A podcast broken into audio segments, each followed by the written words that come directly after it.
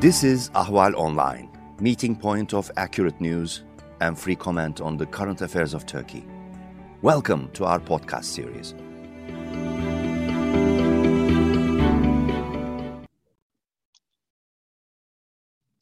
Hello and welcome to Hot Pursuit, part of Ahval's video and YouTube series. Today, uh, we are going to speak about Turkish politics once more, and particularly about the state of health and politics of uh, Recep Tayyip Erdogan, president of Turkey.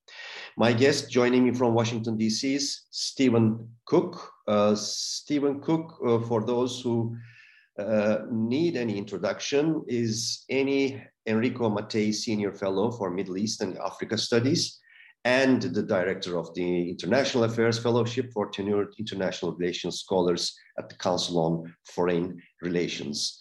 Uh, he's an expert on Arab and Turkish politics, as well as US Middle East policy, and some books that he penned. Uh, he's the author of False Dawn, Protest, Democracy, and Violence in the New Middle East, and the struggle for Egypt from Nasser to Tahrir Square, and ruling but not governing the military and political development in Egypt, Algeria, and Turkey.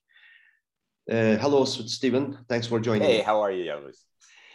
Okay, uh, you let's talk about uh, the most recent article that you wrote for Foreign Policy, which uh, caused uh, quite a stir in Turkey, particularly. It is uh, titled "Erdogan might be too sick to keep leading Turkey." in this, you depict a portrait of, of Erdogan as politically vulnerable and personally, health wise, frail. And uh, this uh, is uh, an analysis you are elaborating on, on uh, certain presumptions and for various scenarios if these rumors, as you point out in your article, prove to be true about his ailing health. Um, what what is uh, how do you um, how much credibility do you give to these rumors? And what uh, conclusions uh, do you base when you're writing this article about about particular state of health? Well, well thanks for the question it's a, and it's a really important one.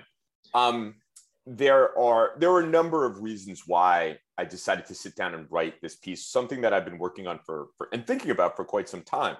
And the the the, the, the germination of the, of the piece and my thinking about this goes back to July when uh, President Erdogan uh, uh, appeared on CNN Turk uh, in an, an Eid greeting, a Kurban Bayram greeting to AKP, uh, to AKP supporters and members.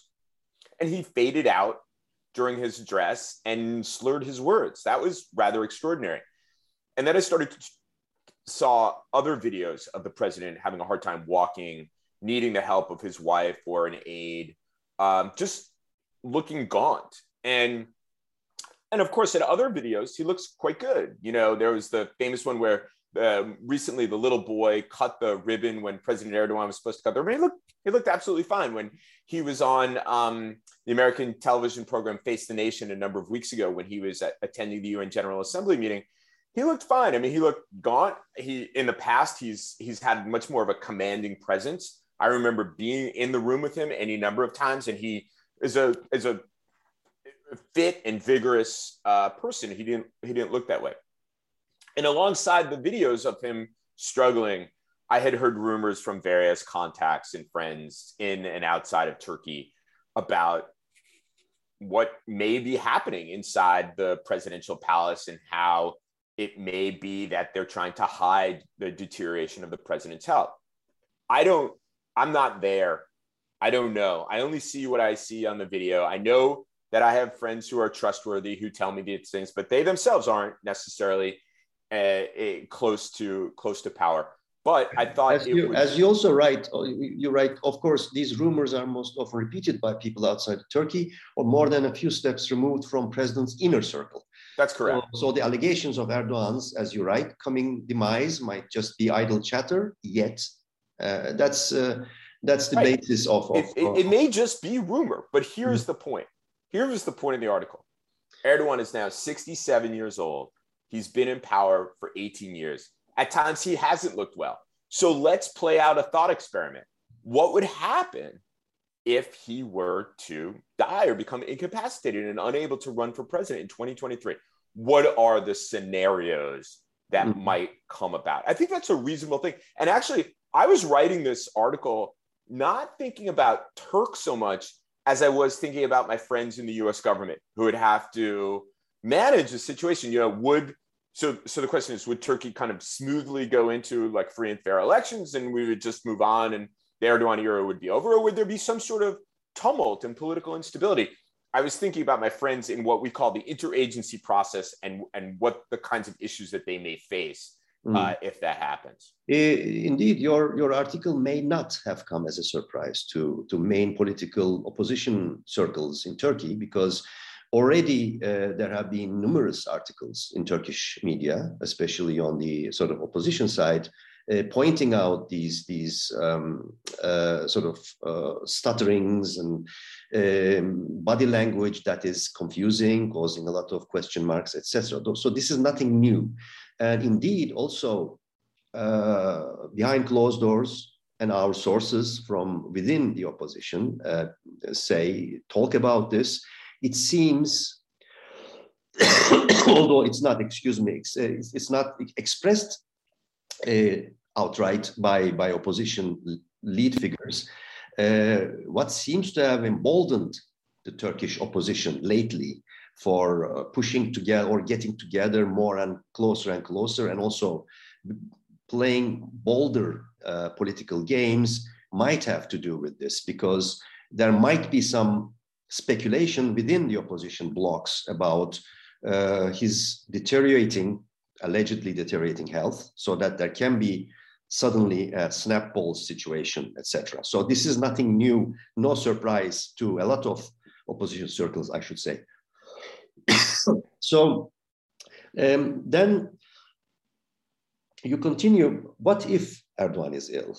And this is uh, sort of, you know, uh, looking into the future. Uh, and you try to give certain answers to this. And uh, in this, I think you are quite skeptical uh, about what such a uh, situation might uh, offer uh, Turkey and its future. Um, can you elaborate on that? What if he is ill? First of all, there can be some uh, sort of positive scenario, but there can also be what you call a strongman scenario uh, in, in this uh, you know juncture uh, very critical juncture of turkey right and, and once again the, the goal in here is to prod people to think about things and that there should be a range of possibilities in the minds of people. So, one scenario, of course, is there's Erdogan is incapacitated or he dies. And according to Article 106 of the Turkish constitution, the vice president takes over while or elections are organized. And in 45 days, there's a new presidential election and a new president is elected. And some of the leading candidates, people, you know, people we know, people have been speculated about. Uh, the mayor of Istanbul, Ekrem İmamoğlu, who beat a, a, a, a former prime minister twice. Uh, Mansur Yavaş, who's a very talented politician, is doing very well in mayor Ankara. of Ankara. Yep. Uh, Meral Akşener, mm-hmm. uh, the head of the İYİ party, which is a breakaway from the from the MHP, who has a reputation for being tough as nails. I remember meeting her uh, many years ago when I was living in Ankara and doing my dissertation research, and she was nice enough to uh, allow me to have a conversation with her. And she was, I remember, very, very tough, tough cookie. And so, and she doesn't. It seems she doesn't take much guff from from Erdogan and the and the AKP. And so, there could be a situation where there's an, an, an election is organized and it's free and fair, and one of those people or someone else is elected the new president of Turkey. But I'm I'm I'm skeptical. I'm I I I'm older than uh, I'd like to think. I've grown a little cynical in in life. But if you look beyond my own natural cynicism, you are also you are also monitoring uh, interesting countries like Egypt. right, it's it's it's hard not to be it's hard not to be cynical if you work on the Middle East. But set that aside for a moment and just think about it. Erdogan and the AKP have been in power for almost 20 years now. 20 years. He came to he became the prime minister in March 2003. The party was first elected in November 2002. They have hollowed out institutions, they have bent institutions, they have created new institutions, all to serve the institutionalization of the power of the party as well as the power of now President Erdogan. People have gotten powerful, they've gotten wealthy, they wield influence as a result of this system that the AKP has been able to create during its two decades in power. I don't think people are going to willingly give that up. I mean, can you imagine if if some opposition person comes to power in Turkey? There's going to be hell to pay for what's happened over the course of the last 20 years. And there's going to be, you can imagine, there's going to be a desire for prosecutions and clawbacks. And so people are not. So, are there really going to be free and fair elections? Is the AKP, which could come down like a house of cards under corruption and graft, are they going to allow that to happen? I, am really quite skeptical.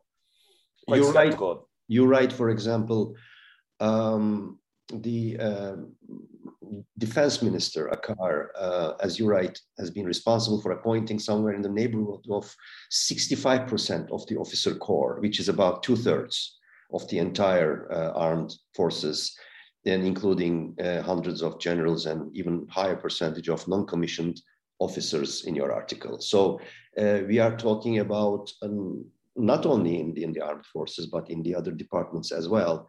I recently met uh, um, a sort of, you know, judge in still in duty uh, in, in Europe somewhere, and he told me that um, 90% of those appointed into the Turkish judiciary in the past three years, 90% of it and uh, and that he's talking about more than half of the judiciary, uh, you know, basically uh, uh recruited, and ninety percent has only uh, zero to five years of work experience. Right. Which is uh, which he called very dramatic and extremely problematic for for the future of judiciary also in Turkey. So, so is, as they as I said, as they bent the institutions, they can fix elections that look legally by using the judiciary and so on and so forth to, to affect an outcome that they want. So now imagine another scenario. Erdogan is incapacitated. Uh, there's instability and so on and so forth. This state of emergency. This is a prime opportunity for a new strongman to emerge. And you know, you have kind of three big personalities besides Erdogan in Turkish politics. You have Hakan Fidan, the head of the National Intelligence uh, Organization, MIT. You have Süleyman Soylu, the Minister of Interior, very outspoken nationalist. And you have uh, you have Hulusi Akar, who was the chief of staff during the failed coup in July 2016, and who subsequently became the Minister of Defense. And as you point out, as I pointed out, he has done much to reshape the officer corps in this five years. And so, in, in his image, more or less. So, so, so the question is, sure, the Turkish military seems to have been broken after the July uh, attempt, July 2016 attempt. But then subsequently, if the Minister of Defense is responsible for the careers of so many people, and he himself, I think, I think we can draw the conclusion that he's pretty ambitious or has become pretty ambitious, that he has a power base. I'm not saying Hulusi Akar is going to be the next president, but he does have a power base now. Um, if the Turkish military was subordinated to civilian institutions, civilian democratic institutions, it wouldn't matter that people like Hulusi Akar because he appointed them.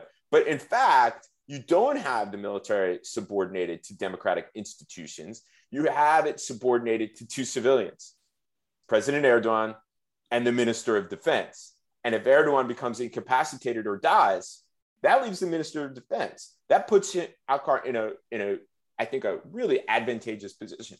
But once again, I'm not predicting that Hulusi Akar will be the Minister of Defense. I'm mm-hmm. not predicting anything here. I'm playing a thought experiment. I'm playing an experiment. I'm playing a thought experiment to get to push people, particularly American officials, to think about a range of possibilities that might happen in Turkey. And it's not something that we should push off and think about. Turkey is a really important country, and we have we obviously have our issues with it. But Erdogan's incapacitation or his death would add a new twist of complication and complexity to our bilateral relations. A couple of interesting developments in the context of what you're talking about uh, is maybe important to, to add and maybe get your views about here is that uh, when uh, or after his return in deep disappointment of not having been able to meet uh, President Biden in the US, uh, Erdogan uh, was not only expressing disappointment, but also um, quite harsh, uh, even harsher than ever before against Biden administration, the USA in general. And um, immediately, or a couple of days after, uh, he, some, some days after he met Biden, and he at least realized his wish to meet face to face, tete a tete with, with Putin without anybody else in the room, which he had hoped to do with Biden. And until today, we don't know what actually they talked about because uh, not even Turkish foreign ministry knows what, uh, what, what was talked about. Uh, in any case, um, interesting development that I wanted to ask you about was Hulusi Akar himself uh, had a telephone call with Lloyd Austin. And uh, sort of reasserting the, the, the will, the wish that uh, strengthening cooperation, especially on the military field, uh, was very important with the US. And also uh, Ibrahim Kalin, uh, chief advisor of, of Erdogan um, to Der Spiegel, uh, emphasized uh, how committed, unconditionally committed Turkey was to NATO. So it seems like um, maybe because Erdogan is uh, is ailing uh, and maybe living in a more and more uh, deeper into another parallel uh, universe. Uh, there is a lot of extinguishing the fire activities going on. is would that be a correct interpretation? Maybe. It, it's possible, but it's also perfectly consistent with a, a Turkish approach to its foreign policy, in which it seeks to tighten its relations in certain areas with the Russians, buying another S 400, which is what President Erdogan announced uh, even while he was in the United States, uh, where um, then other Turkish officials turn around and say to Americans, Oh, but we really want to have good relations with you. We want to help you project power into the Middle East. But I think two things about that. One, when Erdogan, who's the decision maker there says S400, I think when uh, Hulusi Akar talks to the, the Secretary of Defense, it diminishes Akar's message. And I don't think people believe it very, very much. Um, I think that these are just words that are being spoken that have very, very little meaning at this point what Ibrahim Kalin says or what Hulusi Akar says about the United States, given the fact that Erdogan has went off to Sochi. They talked about S-400. They talked about a, a number of other things. And the president and President Erdogan was quite harsh about the United States. The second piece, so, so the first piece is that it's not really credible what Akar is saying to Lloyd Austin in this circumstance. Mm-hmm. The second piece of it is that the Turkish requirement for it to partner with the United States is for the United States to accept Turkey's views of what the problems are and the solutions to those problems are in the Middle East. There's no evidence that the United States and Turkey have that kind of confluence in what exactly the problems are and what the solutions to those problems are. So um, it's nice that that the Minister of Defense called the Secretary of Defense and said we want to partner, but the next thing is always that the Turks have this requirement that we give over our strategic view and and, and accept theirs. Mm-hmm. And and I, I don't I don't see any evidence of that happening. I think that Biden is dealing with Turkey in a way that I think is the best possible way you can deal with Turkey, which is um, there may be areas where you can cooperate with Turkey, fine. There may be areas where you just want to ignore Turkey because they're not going to be helpful, and it's the stakes aren't that high for you, fine. And third, you're going to have to oppose Turkey on certain things. And look, the president of the United States is a busy person, huge agenda here in the United States, huge domestic agenda. Especially we saw Erdogan in June. There's no need to have the bilateral relations. So if Erdogan wants to pout in Sochi about not meeting the president, that doesn't help his or any Turkish officials' cause here in Washington. Mm-hmm. Mm-hmm. Um, back to back to the uh, domestic scenario again. I mean, the, the strongman scenario. Um, returning to normalcy uh, for you know through democratic means, especially when uh, the sort of wobbly uh, Turkish opposition alliance or bloc uh, seems to be these days um, quite, uh, at least vision-wise, unprepared for for for convincing the the voters because the undecided are around 20 25 percent still. Um, the, the, the skepticism that you express, does it mean that the opposition, unless uh, it sort of gets its act together with, with, with the HDP, pro-Kurdish party, this uh, strong man scenario is going to get even, even more strong?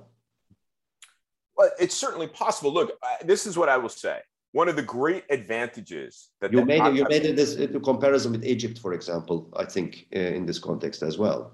Well, I, think, but but let's take Turkey on its own terms for a moment. One of the great advantages of the AKP that the AKP has had over these many years is how weak the opposition is, and that's connected. And they, yes, they have attacked the opposition, but the opposition has done itself no real favors in a variety of ways if, if you ask Kemal Kılıçdaroğlu what his positive vision for Turkey's future is, you will get a half an hour rant about what's wrong with the AKP and President Erdogan, not what the CHP's views are about how they are going to take Turkey and advance Turkey, repair its politics, make it prosperous once again.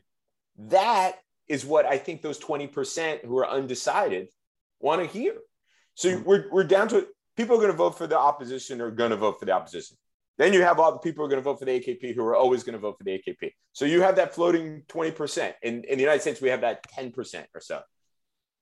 It's incumbent upon the opposition to have some positive vision for the future for that 10%. Otherwise, they're going to stick with the guys that have been around for a while. They may be bad, but what is it that the CHP sees? What can it do? What is its new, innovative, interesting thing that's going to capture the imagination of the Turkish voter? I, I, I don't know. Maybe I haven't been paying close enough attention, but it doesn't seem to me that they've articulated that in a way that's deeply attractive.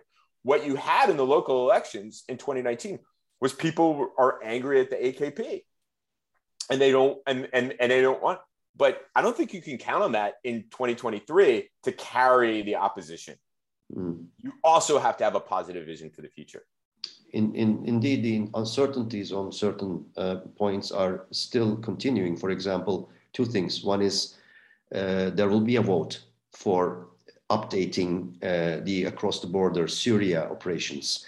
In it's imminent now and we still don't know whether or not the main opposition, and Meral Akşener's party will, as they did up to now, will continue to, to support the government uh, in this vote or not. That is one complete unknown. Second one is, for example, just to give you an example, the environmentalists are, are they keep asking about what, what do you think about climate crisis?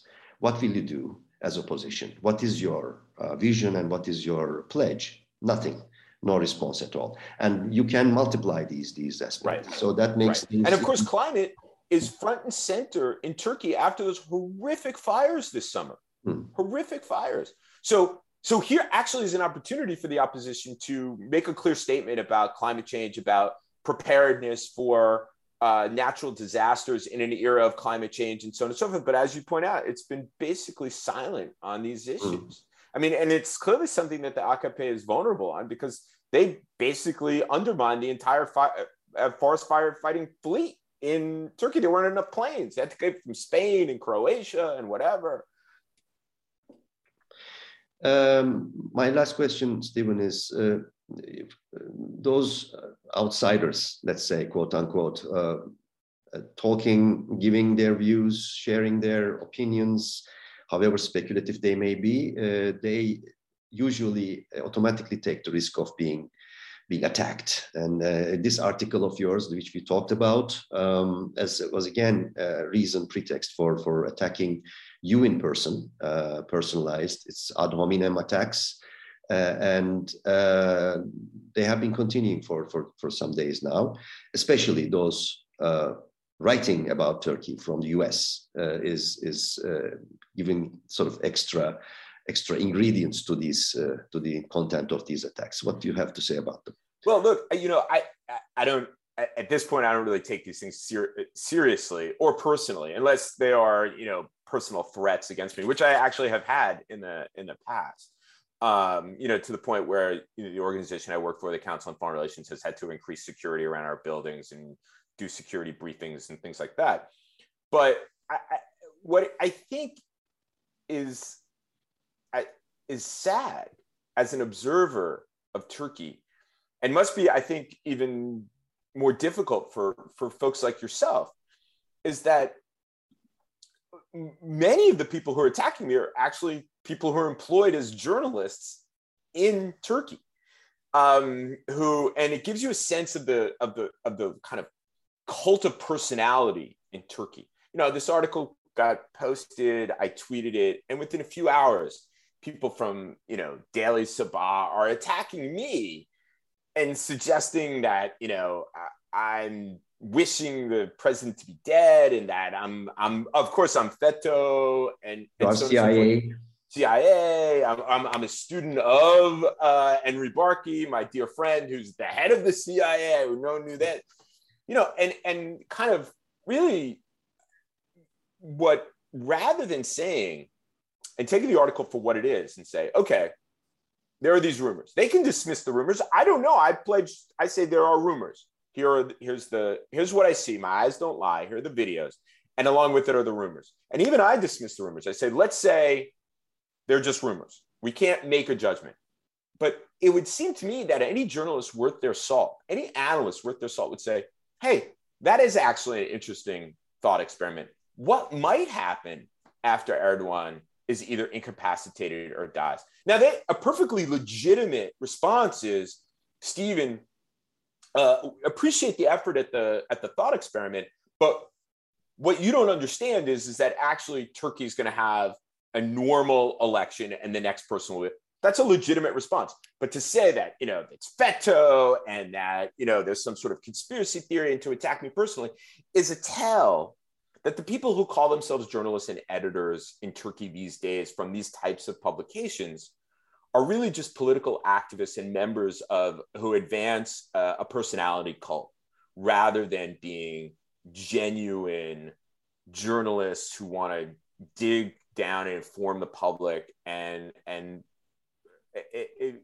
find out what's really happening in their own country. They are part of what I, you know, Gramscians would say is outer perimeter of the regime's defense.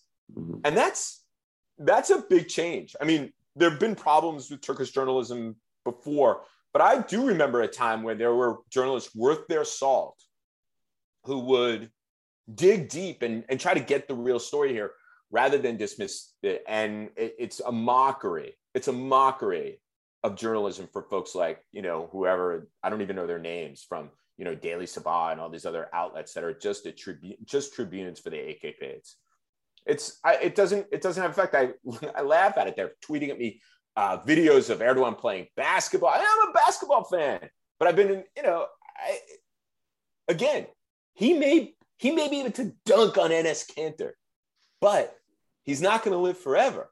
So let's play out this thought experiment. And again, I mean, I think I probably mentioned to you, this is an article before. This is, was an article directed at my friends, uh, given the experiences that we had during the Arab uprisings, where no one ever thought Hosni Mubarak would get overthrown. And we thought he would die and Gamal Mubarak or his intelligence chief would take over. That none of that happened. So this was an effort to get people to think about these things. I hope I did. Stephen Cook, uh, senior fellow with uh, international uh, the Council on Foreign Relations (CFR) and an expert on Arab and Turkish politics. Thank you for joining us. Great to see you. Pleasure to be with you, Yavuz.